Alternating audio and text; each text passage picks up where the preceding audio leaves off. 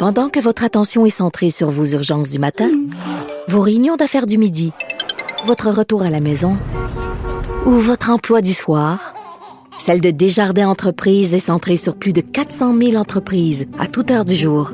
Grâce à notre connaissance des secteurs d'activité et à notre accompagnement spécialisé, nous aidons les entrepreneurs à relever chaque défi pour qu'ils puissent rester centrés sur ce qui compte, le développement de leur entreprise.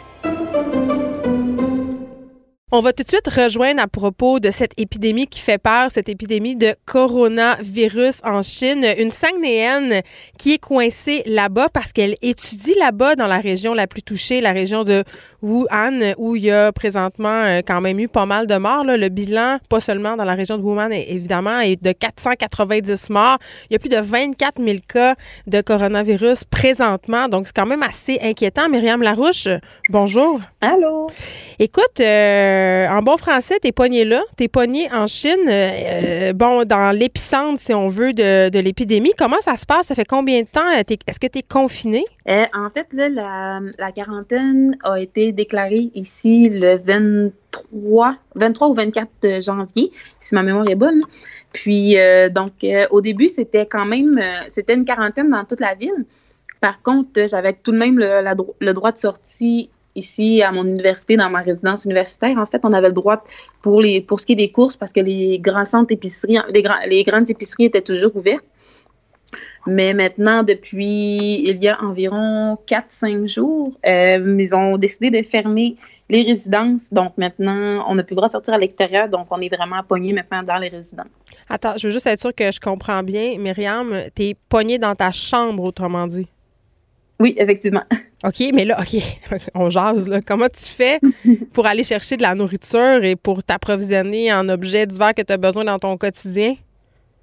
Euh, pour ce qui est de la nourriture, en fait, puisqu'on a été euh, mis en quarantaine, euh, l'université nous donne l'université nous, nous, fournit deux repas, donc trois repas par jour. Puis pour ce qui est des choses au quotidien qu'on a besoin, l'université a mis en place en fait un, un QR code sur le, dans, au travers de, de WeChat. Puis à chaque semaine, euh, dans le fond, à chaque semaine, deux fois par semaine, on met euh, qu'est-ce qu'on a besoin, en fait, avec notre nom, notre numéro de chambre, des informations.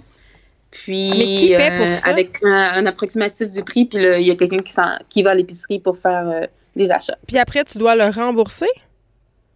oui, effectivement. OK, puis là, quand ils t'amènent ta nourriture, comment ça se passe? évidemment, j'imagine que c'est pas toi qui décides qu'est-ce que tu manges. Non, malheureusement. Donc, c'est euh, des repas euh, déjà, des, comme des repas préparés, en fait, qui arrivent dans une petite boîte de plastique. Mm. Donc, ça arrive comme dans un gros truck, puis là, tout le monde descend en même temps là, des repas euh, pour aller chercher la nourriture. Puis, est-ce que les gens qui font la distribution de ces vives-là, ils sont habillés avec des masques, des gants? Oui, en fait, eux, ils sont même plus habillés que nous. Ils sont, en sont avec des masques, des gants, la grande combinaison blanche, là, tout le kit, en fait. Mais toi, tu portes un masque, c'est ce que tu me dis quand tu descends dans la rue? Euh, oui, en fait, là, dès que je sors de ma chambre, je porte un masque. Euh, euh, même si c'est juste pour rester dans la résidence, dans, le building, en fait, je porte un masque.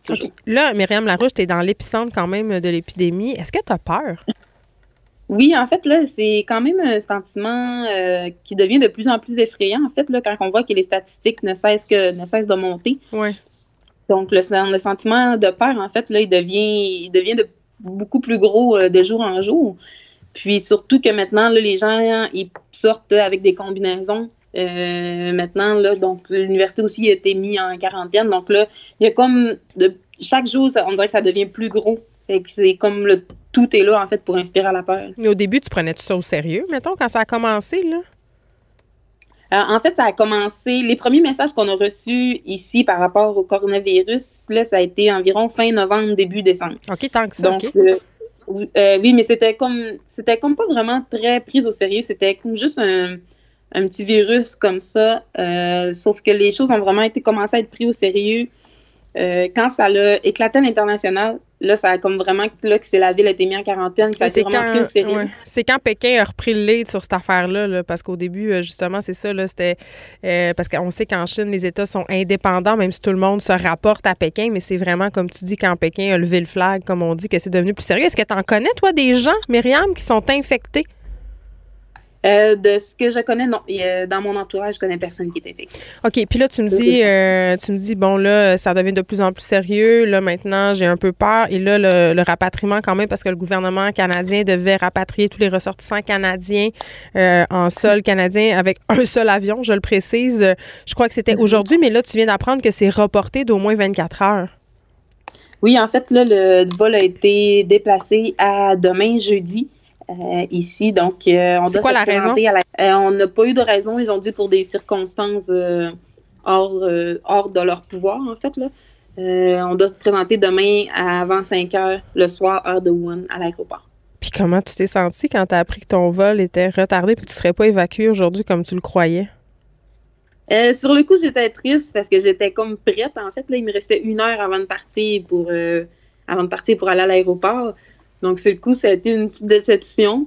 Mais après ça, je me suis dit, bon, je vais voir mes, derniers amis que j'ai pas vus avant de partir. Puis, euh, il y a une raison c'est pourquoi ça a été décalé, en fait. Donc, euh, on va juste l'accepter puis on va attendre euh, quelques heures de plus. Ben, tu sais qu'ici, ils nous annoncent quand même un pas pire cocktail météo. Là. On parle de verglas, de tempête de neige, fait que c'est pas dit. En tout cas, j'espère que ton, ton vol ne sera pas encore reporté parce que j'imagine que ta famille au Saguenay doit être quand même assez très inquiète. Oui, effectivement, euh, surtout ma, mère, en fait, là. Mais oui, ma famille est très inquiète. Euh, donc, j'espère aussi que, parce que j'ai entendu aussi les, conditions météorologiques, en mhm, fait. Euh, donc, j'espère que, oui, ça va pas jouer là-dessus, malgré qu'il y a des bonnes chances. En terminant, Myriam, est-ce que tu vas y retourner étudier en Chine?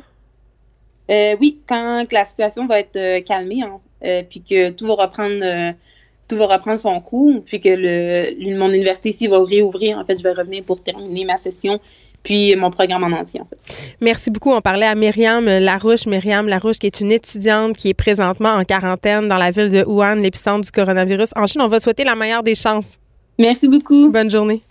Bonne journée.